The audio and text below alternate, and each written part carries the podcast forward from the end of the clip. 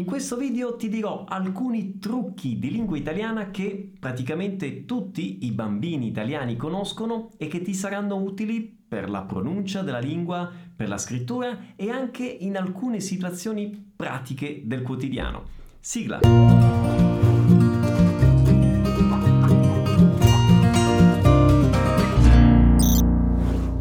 Come va? Benvenuti a questo nuovo video. Eh, per chi non mi conosce, io sono Pierluigi, sono il creatore di Vuoi prendere italiano e del programma Vai, che è un corso di immersione nella lingua e nella cultura italiana.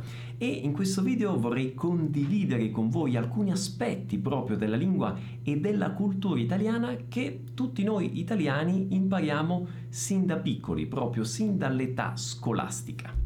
Il primo trucco che vorrei condividere oggi con voi riguarda un elemento specifico della grammatica italiana, le preposizioni semplici. Se voi chiedete a un bambino italiano quali sono le preposizioni semplici, è molto probabile che questo bambino o bambina vi risponda di, a, da, in, con, su, per, tra, fra.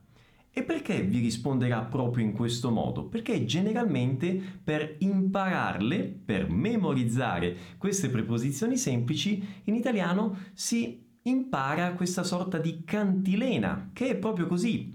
Di a da in con su per tra fra. A da in con su per tra fra. In questo modo è molto difficile dimenticare quali sono le preposizioni semplici. Ovviamente si tratta di un trucco per imparare a memoria questo elemento della grammatica italiana. Per i bambini italiani è necessario perché bisogna studiare a scuola la, la teoria, la grammatica, per fare ad esempio i test, gli esami, i compiti in classe, insomma. Ma ovviamente, attenzione, per voi che siete studenti stranieri, che volete imparare a parlare in italiano, non è importante la teoria della lingua, è molto più importante la pratica della lingua e quindi riuscire a comprendere quello che ascoltate e riuscire di conseguenza a parlare in italiano. E molti di voi, chi già mi segue da tanto tempo lo sa, l'esercizio migliore che potete fare per la comprensione e poi anche per il parlato, che è una conseguenza, è proprio ascoltare un madrelingua mentre parla in italiano comprendendo il significato di quello che state ascoltando. Quindi in questo momento state utilizzando nel modo migliore il vostro tempo per imparare l'italiano nella pratica. Un altro trucco interessante e particolarmente utile proprio nella vita quotidiana è quello che serve per ricordarsi quanti giorni hanno i mesi dell'anno. Quanti giorni ha luglio e giugno e non so, a settembre, aprile? C'è una cantilena che aiuta a ricordare questa informazione, che recita così. 30 giorni a novembre con aprile, giugno e settembre. Di 28 ce n'è uno, febbraio, tutti gli altri ne hanno 31. Ok? Quindi con questa semplice cantilena ci si ricorda questa informazione. Ripetiamola. 30 giorni a novembre con aprile, giugno e settembre. Di 28 ce n'è uno, tutti gli altri ne hanno 31. Questa canzoncina dei mesi, mi ricordo, è una cosa che mia mamma sempre mi ripeteva quando ero piccolo, quindi è una cosa che ho imparato eh, da lei.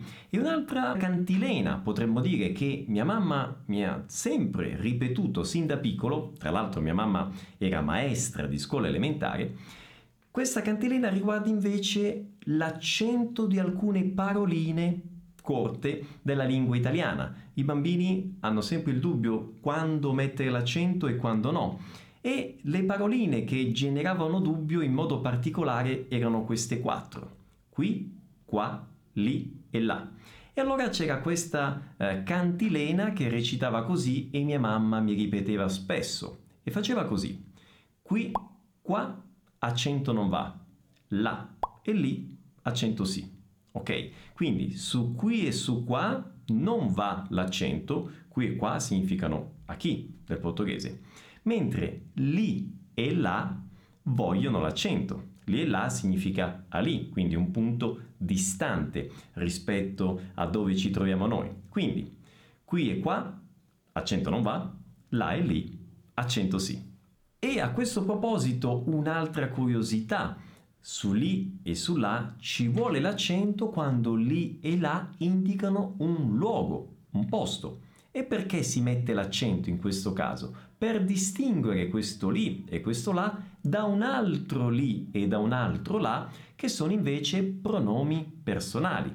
Vi faccio qualche esempio. Se qualcuno mi chiedesse, eh, Pierluigi, hai visto i tuoi amici? Io risponderei, sì, li ho visti ieri. Sì, li ho visti ieri, quindi questo lì è un pronome personale che indica i miei amici, ok? È un maschile plurale. O ad esempio il caso dell'A. Pierluigi, vuoi, non so, eh, mangiare questa mela? Io potrei rispondere, no grazie, la mangio dopo, cioè mangio dopo la mela. È un pronome femminile singolare che sostituisce e sta ad indicare la mela. Un altro trucchetto semplice che i bambini imparano dai maestri alle scuole elementari riguarda l'uso dell'apostrofo davanti all'articolo. Dovete sapere che quando usiamo l'articolo indeterminativo in italiano, con le parole che iniziano per vocale, al maschile non va l'apostrofo, mentre al femminile ci vuole l'apostrofo. Ma il problema è come fanno i bambini a ricordare questa differenza?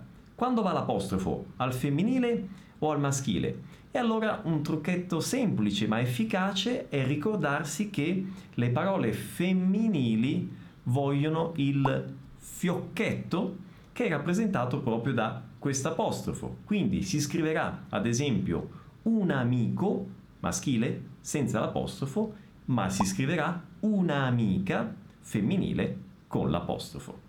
Prima di passare a un altro trucco che io ho sempre eh, sentito, ascoltato dai miei genitori, eh, vi ricordo che giovedì alle 7 nell'altro canale YouTube, quello delle lives, quindi Vuoi apprendere italiano lives, ci sarà il nostro incontro chiamato Giovediamoci, che non è altro che la nostra lezione di italiano dal vivo in cui io analizzo un contenuto di vita italiana, cioè un contenuto vero, autentico in italiano, una canzone, uno spezzone di un film, un video, un podcast, eccetera, qualsiasi contenuto interessante in italiano. È una lezione che segue il metodo che adottiamo qui nel VAI, nel programma VAI, quindi non è grammatica eh, sequenziale, ma un'analisi linguistica, anche grammaticale ovviamente, e culturale di un contenuto vero in italiano. E partendo dal contenuto e dall'analisi del testo e della traduzione in portoghese vi aiuto a capire meglio il significato di quel contenuto e più in generale il funzionamento, la logica di funzionamento della lingua italiana. Per cui se non vi siete ancora iscritti al canale cliccate in alto o nella descrizione del video e vi aspetto giovedì alle 7 per la nostra lezione. E ritornando alla frase che i miei genitori mi ripetevano sempre, sin da piccolo, la frase, ed è anche un trucco no, di lingua italiana, la frase è questa qui. L'erba voglio non cresce neanche nel giardino del re. L'erba voglio non cresce neanche nel giardino del re. Cosa significa? Letteralmente è come se fosse a grama chero, voglio, euchero, non cresce nen no jardim do rei questo per dire che neanche il re può dire euchero, io voglio. Ma qual è il significato di questa cosa? Serve semplicemente per ricordare ai bambini che non si dice io voglio quando si vuole fare una richiesta, quindi non si dice come in portoghese euchero, ma si dice per essere educati, per fare una richiesta in modo educato a qualcuno, si dice io vorrei, io vorrei, quindi non io voglio, che suona maleducato, ma io vorrei.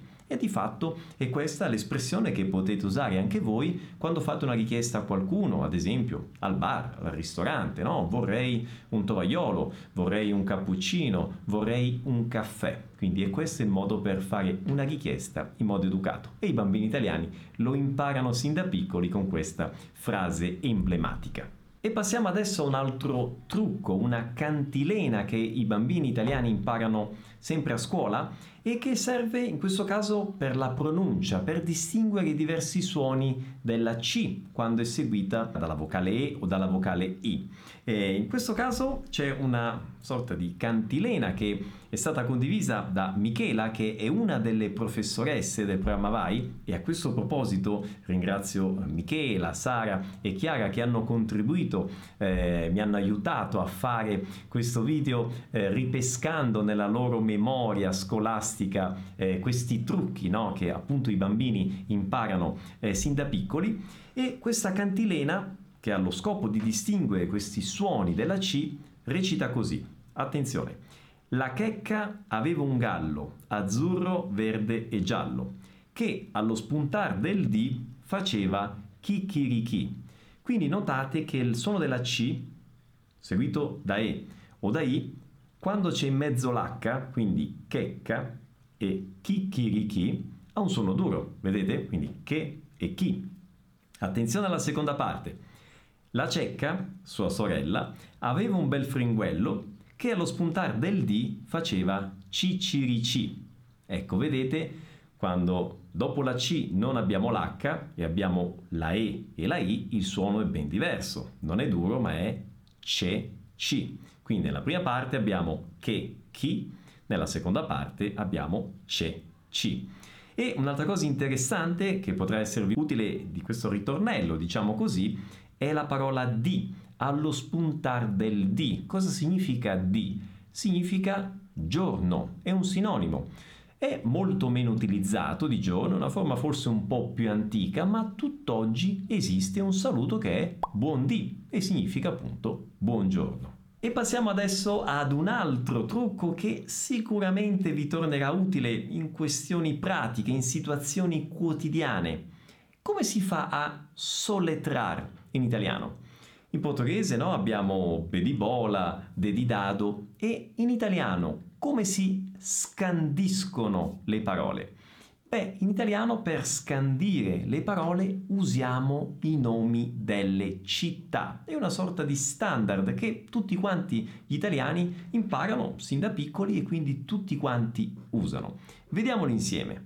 A di Ancona, B di Bologna o di Bari, C di Como, D di Domodossola, E di Empoli, F di Firenze, G di Genova, H di Hotel, I di Imola, L di Livorno, M di Milano, N di Napoli, O di Otranto, P di Palermo,